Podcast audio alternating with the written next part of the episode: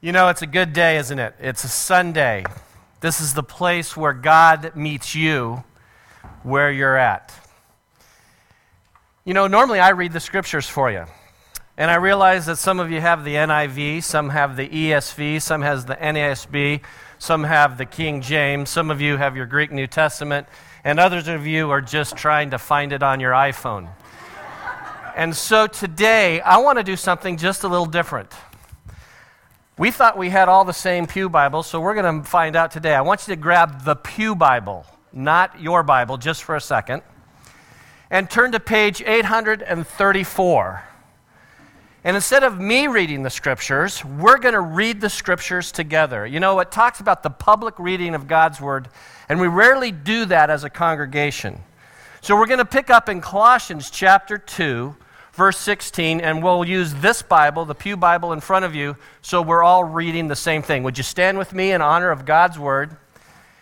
And let's read it out loud together. It should say Holy Bible. Okay, maybe 954 in your Bible, 834 in my Bible. So get to Colossians chapter 2 verse 16, whatever page that might be. Whoever has a different page number, bring that up afterwards so I can see the difference in these Bibles. That now explains why so many of you say, Pastor John needs remedial math, because I kept giving you different pages. All right, let's read it together, starting in verse 16. Therefore, do not let anyone judge you by what you eat or drink, or with regard to a religious festival, a new moon celebration or a Sabbath day. These are a shadow of the things that were to come. The reality, however, is found in Christ. Do not let anyone who delights in false humility and the worship of angels disqualify you for the prize. Such a person goes into great detail about what he has seen, and his unspiritual mind puffs him up with idle notions. He has lost connection with the head from whom the whole body, supported and held together by its ligaments and sinews, grow as God causes it to grow. Since you died with Christ to the basic principles of this world, why, as though you still belong to it, do you submit to its rules? Do not handle, do not taste, do not touch. These are all destined to perish with use because they are based on human commands and teachings. Such regulations indeed have an appearance of wisdom with their self imposed worship, their false humility, and their harsh treatment of the body, but they lack any value in restraining sensual indulgence. Amen. You may be seated. You've been tempted to do it, I know. You've thought about it more than once. And in fact, there has been a time when you were coming up to a train track, you saw the train down the road, you were going to try to beat the arm coming down and get through that intersection. If you told your mother or father, you would not be driving the family car again, but I know it's gone through your mind. The reason I know is that occasionally, back in the day, I thought I might do that and then thought better of it. There's a reason why that arm comes down on the train because it's a warning. It's a warning. Do not cross this because a train is coming, and if you get caught on that track, life is over. It's not quite that dramatic this morning, but that's exactly what Paul is saying. He's got three red warning lights, a blinking light, a, a, an arm of a train track coming down saying, be careful. Don't go there. Don't cross there. And we'll see today that these warnings that Paul gives the Colossian church are actually rooted in three worldviews or philosophies that undergird some of the same thinking, and I would say bad thinking, that some of us have adopted here in our church and in the church beyond ABF. Now, some of you are very philosophical. Today, you might like this message. Some of you are going, oh, great. Philosophy, worldviews, Critical thinking, that's not my game. I think today, as we look at the text, you're going to find that this has so much relevance, you have no idea how you've been sucked into this. And the problem is often like how we view an iceberg. You see, the iceberg, we only see the tip of that iceberg, and there's a whole much of stuff underneath the waterline. Today, we're looking at the things that are beneath the waterline because, and get this, your belief will affect your behavior. How you think influences how you'll behave. So let's look at it together. So he's continuing this warning to the Colossians, and he first of all warns us danger sign number one, worldview that's false, doesn't help us, is the stiffness of legalism. And he says, Be very careful. Let no one judge you. Now, let's just start because when we say somebody's legalistic, we may disagree about the definition. I'm going to use a, a, guy whose name is Truman Dollar. His definition of legalism, it's very simple. It's on the screen. Legalism is reducing Christianity to a set of rules rather than a personal relationship with Jesus Christ. Here's a very simple way it's all rules and no relationship. When you live that way, this is what happens. There's an overemphasis on the external instead of the internal. It's all about the head and not about your heart. It's about the ritual. It's not about the relationship. It's about doing instead of being. It's about the activity, not the attitude. It's about our performance instead of Jesus' payment. And in essence, it becomes about my sacrifice for God rather than His sacrifice for me. And you can see it's how subtle this continues to happen in my life. And it becomes the end game of trying to work our way to please God. The gospel tells us that's a very simple formula. Do you love Jesus? Is Jesus the reason for your existence? It's not our performance, it's His performance. It's not our obedience to Him, although that's a part of the sanctification process. It's His obedience to the cross and what He did for us. You see, our acceptance with God isn't based on how successful we are at doing all the right things. Because oftentimes, for us, it's come down to this Jesus plus, and then you can fill in the blank, equals favor with God. I want to I want to expose you to two books today to think about or possibly read. One is called Jesus plus nothing equals everything. And it's written by a guy named Tullian Tchividjian. He's the grandson of Billy Graham. He pastors a church. Get that book. If you're one who struggles with legalism, about adding to your already crowded life with things that make you feel better about your relationship with God, I recommend that you read this. Now, the question is as we look at the Pharisees, because those were the, the famous legalists of the day, why would they do this?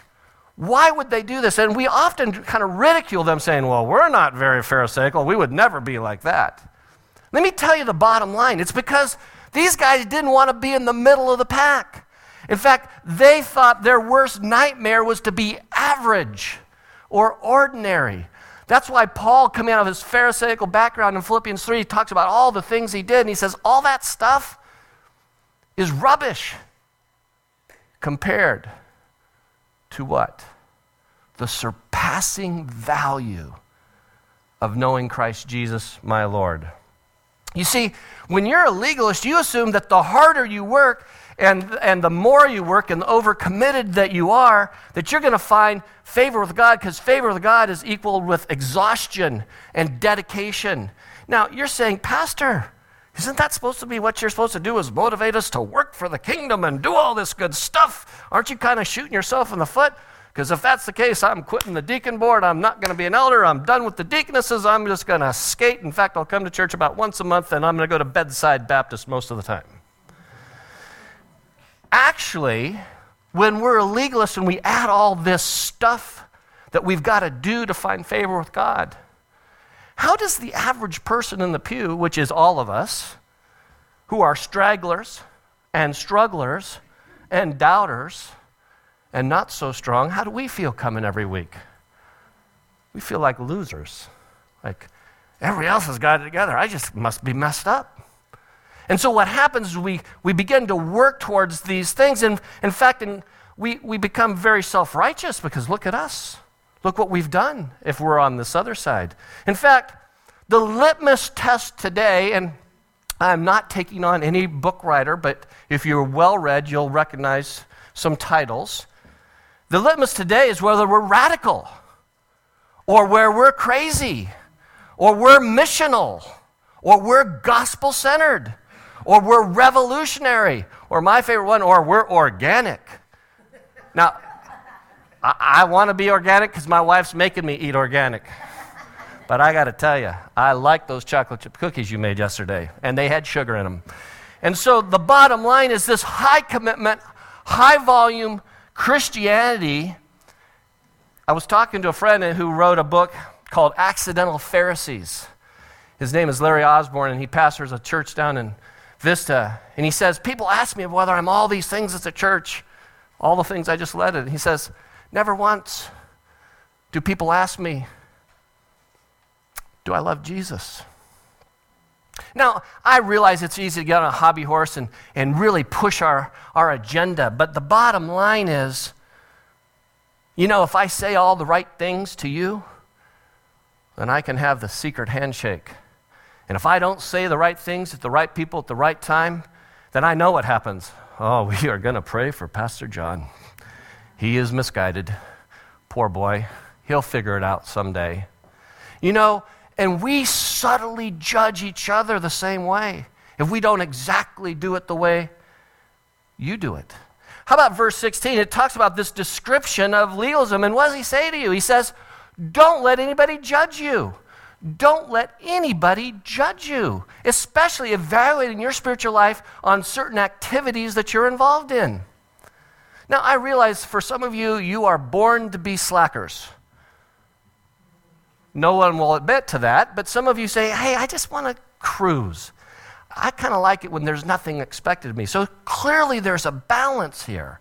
But this idea that what's happening is these false teachers were telling the Colossian church that they had to, to curtail their freedom because they, they wanted control, because it was ultimately about control. Legalists are always about controlling and in fact, their well reasoned biblical opinion, they want to make your moral imperative. I'm always glad to have someone come say, Pastor, I think we should be doing this in our church. And I go, I agree. What do you want to do to accomplish that? Oh, I don't want to do it. I just think you should do it. Okay, then. Let's agree that if you have a ministry idea from God, my goal is to help you birth that, that dream and let it happen. Let's agree that you, the goal isn't to birth that dream and lay it on my doorstep. Now, there may be something that I'm burdened about. For instance, I'm pretty burdened about Mexico. And I'm pretty thrilled to, you know, this isn't just a youth ministry thing. I want to go with John and we're going to go to Mexico.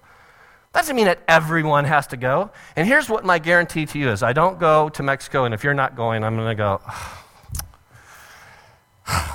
if you're really godly, you would give up those four days after Christmas. Take the Xbox back, spend the money on those orphans in Mexico. Someday you'll see that sacrifice, sacrifice is more important than presents at Christmas. Now, of course, I wouldn't do that, but do you ever feel that subtle rub that you're just not measuring up? I'll tell you who feels like they're not measuring up are people who don't come to church. Because sometimes they've walked into somebody and they hit a buzzsaw going, hmm, not going to that church again. Because it's all about did I put something in the offering plate? Did I go to Bible study enough? Did I have long enough prayer times? Etc., etc. Now you say, how did it illustrate itself back then, and how has it happened today? Well, for them back there, two of the kind of legalistic things that there were is about food, and he illustrates it about the food uh, by someone's diet, and the, you know the whole idea. They they weren't sure that you should eat any meat that had been offered up to idols, and you know so they became vegetarians. Well, not exactly. The bottom line is we find all kinds of food restrictions that people kind of add to the gospel. If you grew up Catholic, raise your hand. Anybody grow up Catholic? Were there any dietary things you had to give up on Fridays? What was it? Meat. Meat. No double doubles with grilled onions and fries on Fridays for Catholics? I'm becoming a Baptist for sure. That's the red meat religion, all right? That's why we have potlucks and things. Um, how about if, if you grew up Jewish? Did you have to keep a kosher kitchen? Or you can't mix dairy with meat. I was in Israel, and uh, boy, on Sabbath, you're not going to do that. In fact, you're not even going to go in an elevator without it opening and closing at every single floor. You see, the, the Pharisees had honed this to a fine science, but it wasn't because they were bad guys. They were good guys who thought good was good, so being better was even the best. And maybe you've kind of bought into that as well. Or through the festivals. And, you know, the bottom line is we won't get into all those festivals, but the Sabbath was the big one if you were Jewish, right? And so somehow we've translated that maybe we're supposed to keep the Sabbath. Let me, get, let me just clarify that the Sabbath happened from when to when? Friday at 6 p.m. to Saturday at 6 p.m. Sunday is a different day. But we have whole denominations centered around whether you keep the Sabbath. And so they, oh, you're not really worshiping if you don't worship on Saturday. Some would argue, yeah, but where does the Bible say that we shouldn't worship on Saturday? Where in the Sabbath, uh, where, where was the Sabbath eliminated? Well, let me ask you, where is the command in the New Testament to worship on Saturday. There is no commandment to, quote, keep the Sabbath. Some of you come from a Seventh day Adventist background, and that was your experience. So we now worship on Sunday, and here's, quite frankly, there are churches worship on Thursday and Friday and Saturday and Sunday and Monday and Tuesday. The idea is are you worshiping with God's people? So, what are the dangers of legalism? I want to suggest three things. And some of you might relate to feeling judged by the church lady here. Is that up there? That? There we go. Some of you may feel a little judged by this. You see, oftentimes legalism promotes judgmentalism. So how do we judge each other? Okay, we're not really into like the Sabbath, I mean the Sabbath and the dietary laws. Here's how we can subtly judge each other. Hmm, haven't seen you for several weeks. A little sporadic in your attendance at church, huh? How about being critical of people? Hey, they don't really know how to pray or they don't pray enough. How can we come to pray but nobody prays? Um, I wonder what's wrong with them. Sidebar. Do you realize there's actually people in our church who are awesomely godly that are so timid, and it's okay? They're private people. You might call them introverts, and they're praying their hearts out, but but we can't judge them just because they don't open their mouths in front of you. I had uh, a former elder, a friend of mine, tell me that. Say, I know my wife never prays, but you know, she prays for you every day. Every day. But she's just super, super kind of nervous about praying out loud. And if I hadn't heard that, I might have kind of go, hmm, what's up with that? How come she never prays? Now, that's a little thing. Um, how, how, about the idea that we just assume the worst about someone instead of believing the best? There's gossip that goes out. You see, we can be very legalistic in our opinions and we don't take the time to check it out. How about this? Some of us, you grew up in an era that tattoos meant the guy was tattooed and on his way to hell. Now you go, I got tattoos. Now you say, well, there's only certain kinds that you can have. It says Jesus, then it's okay. if it has Roberta, it's about a bad breakup, I'm sure. And so we, we judge people by their tattoos. I'm pretty sure that if I took off, if you saw what was on my back, you go, oh, no, I don't have a tattoo. I just thought I'd mess with you. But what if I had full sleeves? What if I had like gauges what if I had the piercing? You see, I first realized that maybe earrings and some of that stuff isn't as big a deal as I thought it was. His name was Ryan. He wanted to date my daughter. He had one here, here, here, here, and here. I said, that's a lot of like bling, and, and I, I, I did silver tin. I don't know what it was, but it, it wasn't really my style. But I can tell you, he loved Jesus. And then my wife said something that was really important. He loves Jesus. Let's just see how this plays out. Well, he eventually proposes to her, as you know, and he's my son in law. You know what changed all those things? Because I did, actually, as I got to know him, I thought they were pretty cool. I thought about it, but I hate pain, so I'm not going there. but he got a job out of college that says you can't have any of that stuff. And they all came out. Now, I, I love him as my son in law. I love him as my, my daughter's husband. He's part of our family. But he taught me a lesson because there were untattooed, unpierced other guys that were in her life previous to Ryan. And they were hypocritical. They said all the right things. I'll date myself for those of you like Leave It to Beater, Beaver. Um, Eddie Haskell types for those over 50. They're going, Eddie who? Just ask your folks. Um, and it was, hello, Mrs. Cleaver. It would be more like, hello, Mrs. Erwin. And I'd like, get a gun, shoot the kid, get him out of here. And so we judge people by their appearance. But we ignore the gossip and the slander or the discontent or the bitterness. You see, kind of in the old legalism, you know, I'm dating myself, you were kind of judged by what was in your refrigerator. You know, did you have a six pack? You know? And, and were you a drinker? Were you a smoker? Now, how we judge people is what's in your garage. What are you driving? Ooh, that's kind of nice for a pastor. Really? That 1992 Honda Civic with no wheels up on blocks? Yeah, that's my. You know, we judge people even when we don't want to judge people. Number two, legalism presses for uniformity. We all got to be in the right uniform. Look at these kids. They look cute. They're toeing the line. We, we, have to, we have to be uniform. Now, the church, we need to be in unity, but we don't have to be in uniformity. Just take a look at each other for right now. This is actually a good exercise. Just pause, don't look at me. Just kind of look around at who's in this crowd. All right? Size everybody up just for a second. Just look around. We got people with hair and people who want to have hair. we got people with cool hair and then we got people like, you know, mine's too long, I gotta, I gotta whack this off. We got people with facial hair. We got people saying, I don't want that facial hair. And ladies, there is electrolysis. Oh, I know, that was bad. I, I'm dead. I'm really dead. That's what happens when you don't stick with the script here. So there's all kinds of things. What if we had to all dress the same way? If we all dress the same way, you'd be Amish, right? And they and we all have to look a certain way. Um, or we have to talk the same way. Then we'd have that spiritual jargon. Have you seen in certain prayer meetings? How many times did someone say the word Father God uh, like 93 times in a, in a, in a you know, 100 word prayer? And we judge people because of how they pray or they don't pray. Or this one we just came out of.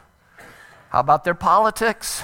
Red states, blue states, Republicans, Democrats, Obama, Romney. You know, do we judge people because of, of those things? You see, the bottom line is maybe there are differences of opinions. For our kids growing up, for us, the, the, there was three. They all begin with H. First was Harry Potter. What am I going to do about Harry Potter? Everybody on the travel baseball team was re- reading Harry Potter. Do I let my kids what, read Harry Potter or not?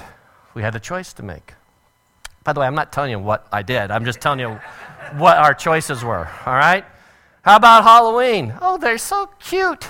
Those little trick or treaters. Or that's a demonic holiday possessed by Satan, poisoning people's minds and addicting them to sugar. Or how about this one? Would I homeschool or not? Public school, private school? Just for the record, I'm not smart enough to homeschool, and I respect all of you who can. Because I'm pretty sure not only I'm smart enough, but I'm probably not patient enough, and probably my kids would be dead now if I was their teacher. so I, I just want to, I want to, I want to just admit that right up front. Thirdly, legalism produces a surface faith versus a substantive faith. You see, really, legalism is about the shadow, not the substance. A shadow isn't the real thing, it has no reality. Jesus Christ is the reality to which the shadows pointed. For instance, this earth is only a shadow of, of what heaven will be like. So if you think life is good here, you aren't going to believe what it's like when you get to heaven. And when I have difficult times, it reminds me that this earth is not my home. When Chad and I and some others were over at the Champs on Wednesday night praying, every pastor has been that place where you're praying for someone that the Lord would take him home and not suffer.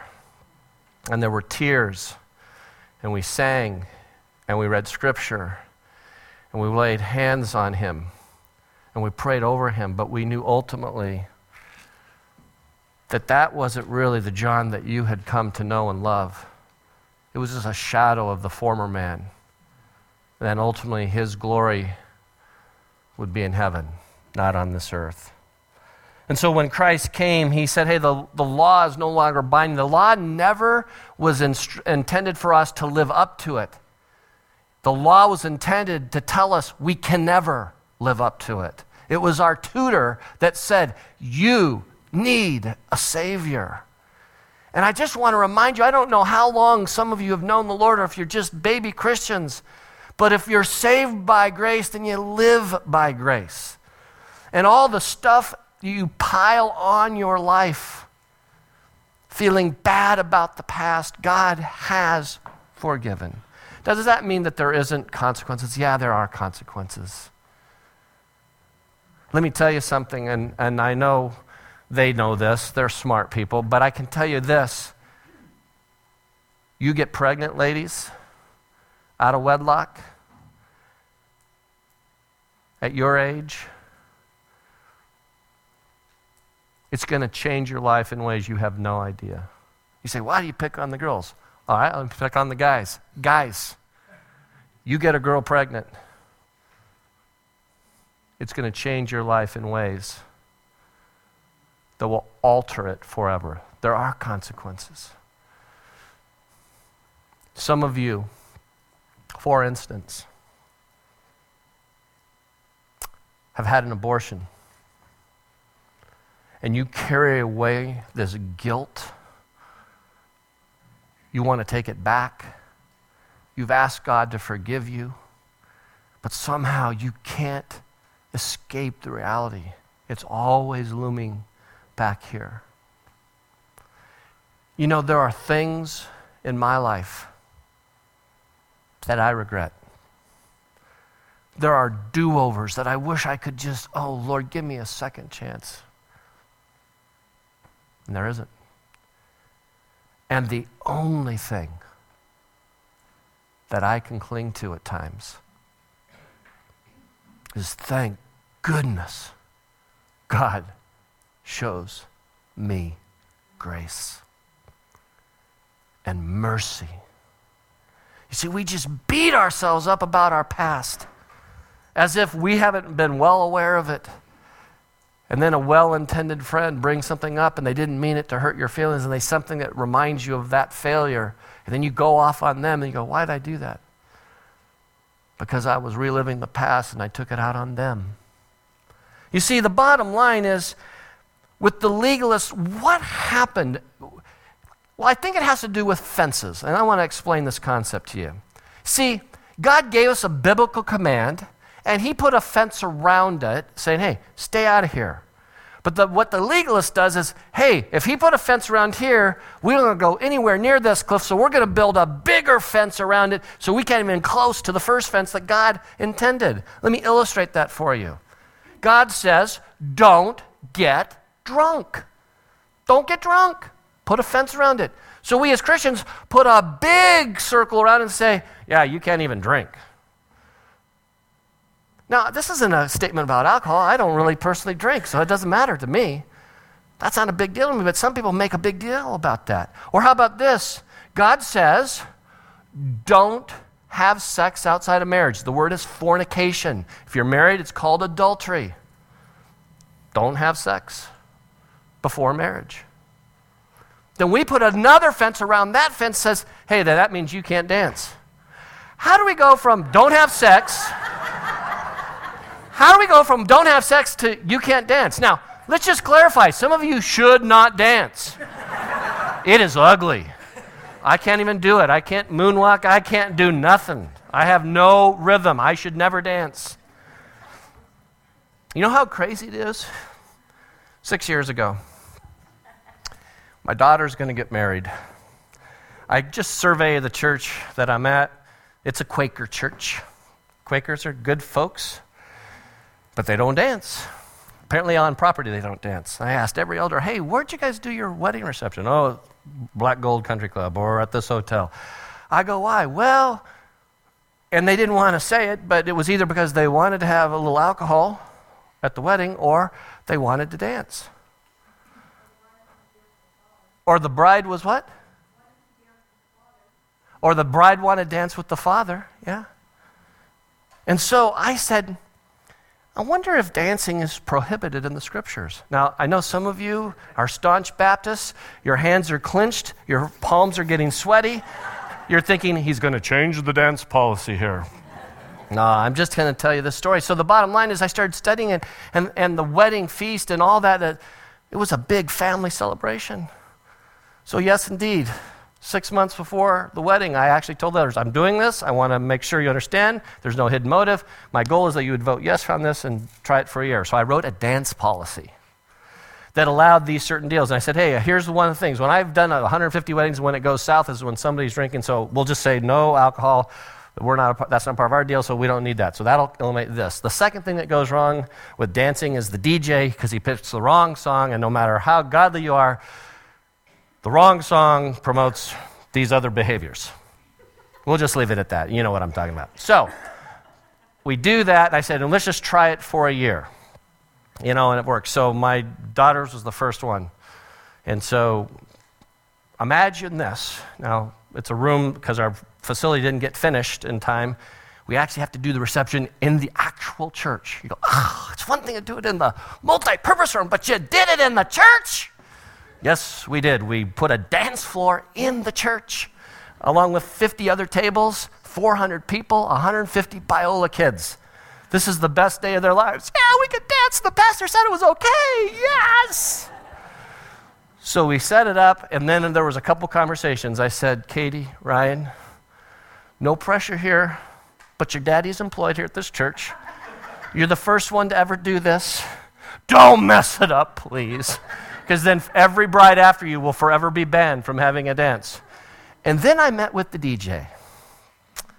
And I did this. I'm going to pick a DJ today. I need someone young with dark hair. Ramon. Doug. so I went and talked to the DJ and I said, Look, at, I'm a pastor. I realize this shouldn't be a big deal. I'm pretty sure that uh, the YMCA will probably be okay, maybe even the chicken song, or I'm not sure about the Macarena.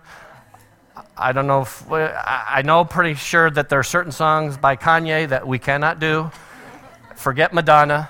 And I just kind of went through this. I said, look, we can't do this. If those things happen, and, and um, these kids, I mean, no, if there's any kind of, you know, Patrick Swayze dirty dancing thing going on, um, you know, b- the word is bumping and grinding. You know the whole thing. It's just, if any of that happens, I'm dead.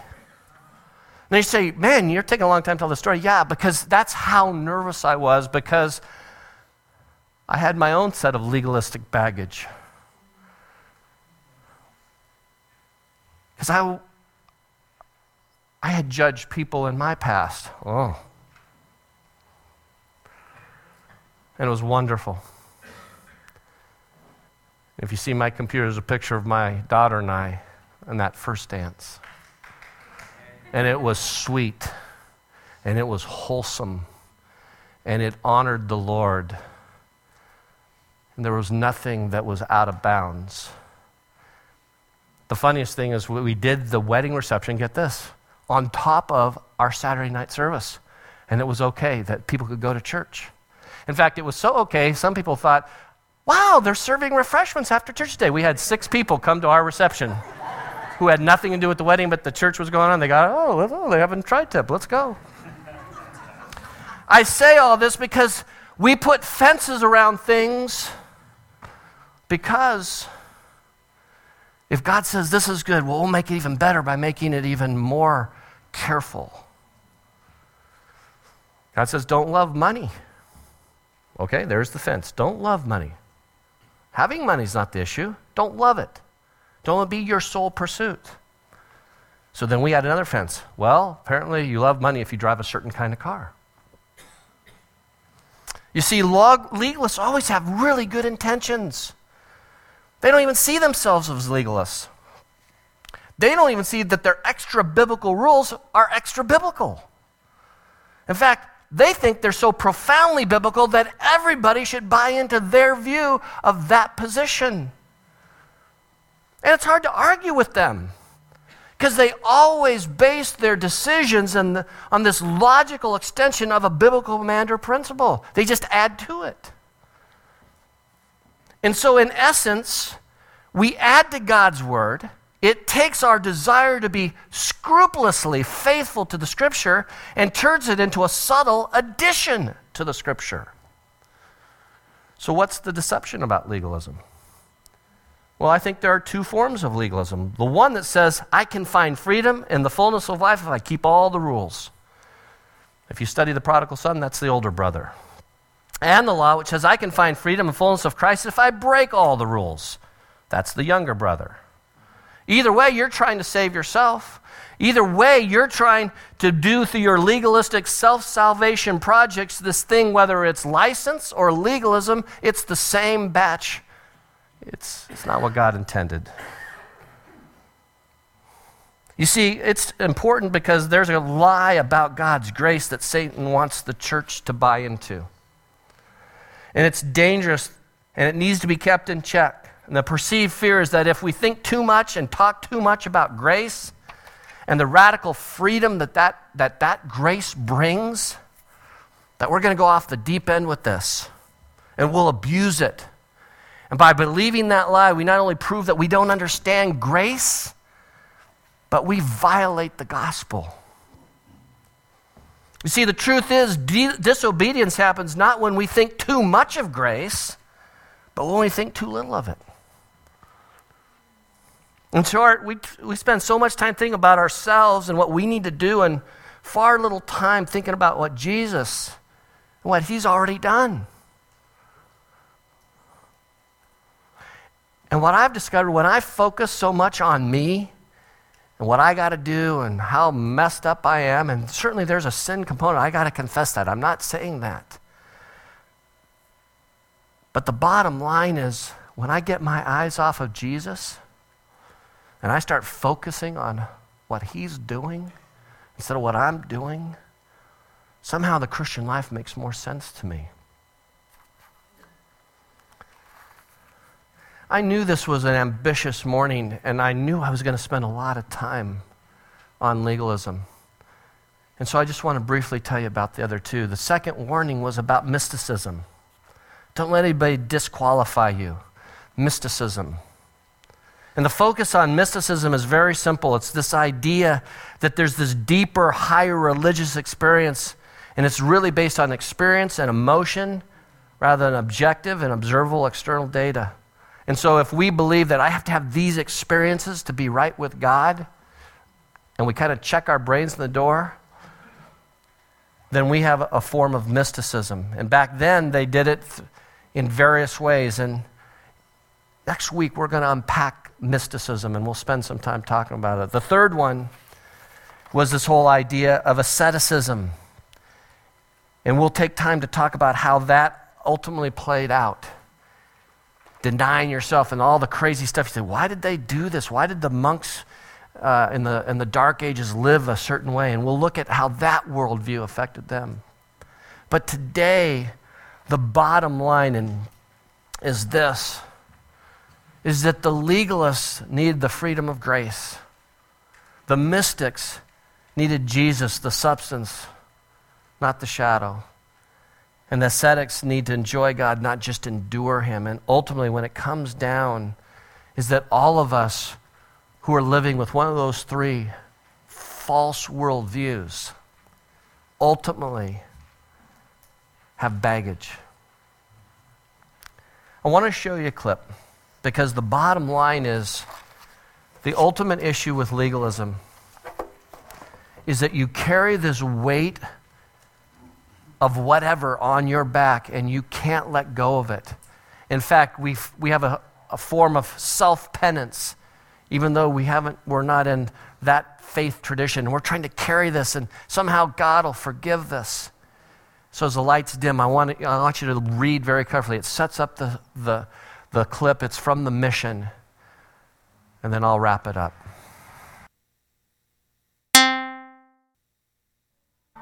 You see, ultimately, we're like that man who carried the baggage of his guilt, of his past.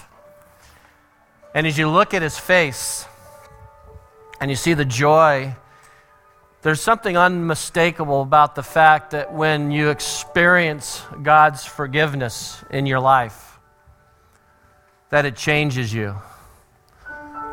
The people that he brutalized ultimately forgave him, and when they did, he could forgive himself. But how often do we need someone who would come alongside us to hold us and say, It's going to be okay? That says that thing that you've been beating yourself up with all these years, God has cut loose that burden. And his death on the cross paid for that. The problem is we, we go and we pick it up and we put it back on our back. He says, You don't need to do that, let go. And some of us have lived life so long, we don't know any difference than carrying this weight, even though God's forgiven it. You say, well, what if I've messed up since I've been a Christian? I did something really bad. And whatever really bad is for you, you can define that. Yeah, God forgave that too. He forgave it. He says it's as far as the east is from the west. And never again do you have to carry it to pay penance for a sin that God died for 2,000 years ago on the cross. Folks, that's what grace is. He's cut it, He's left it, it's gone.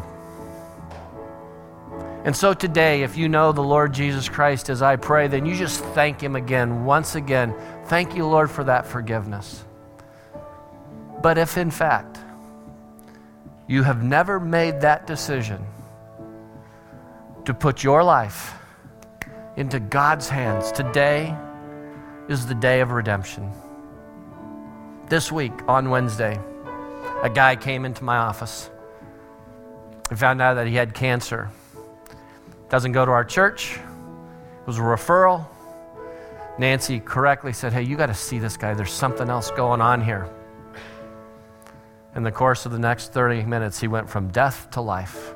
And right there in my office, he prayed to receive Christ. That's what God can do for you today. From death to life, from guilt to grace, from your will to his will. Would you pray with me? Heavenly Father, first of all, we want to be people of grace here at our church. We want to extend grace and mercy and be representatives and ambassadors of that kind of church. When people who are far from God come with needs that we say, Come on, I'll walk with you. We're all messed up together. Let's walk that journey. And then, Lord, today maybe there is someone who is a believer, but they've been, they've been hanging on to something that's been on their back and legalistically trying to find favor with you by being good and doing these things. And in their head, they know better, but in their heart, they can't seem to let go of that, that thing they did. And if you're in that place today, you know the Lord, but you've you got to let go of something today. Would you look at me? Just you and me. We're going to say, God, take that thing. Okay? Okay? Wait till I see your eyes. Anybody else? Okay? Okay? Anybody else? Okay? Okay? Nod your head at me if I can't see your eyes. Okay? Okay? Okay? All the way back there? Anywhere else?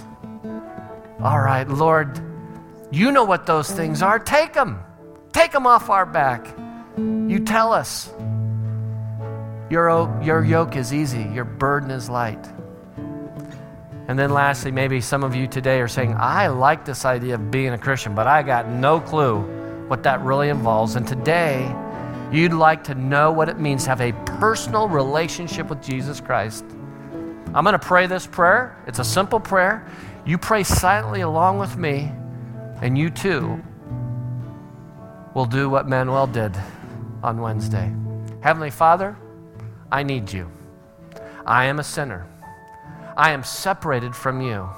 I cannot earn favor with you, but I accept Jesus Christ as my Savior.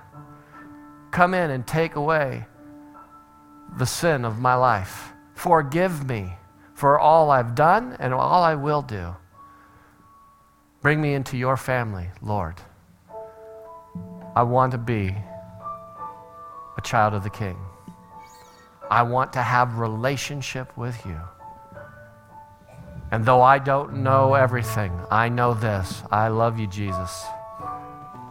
And I accept you as the Lord of my life. In Jesus' name. Amen. If you prayed that prayer today, I'd love to talk to you.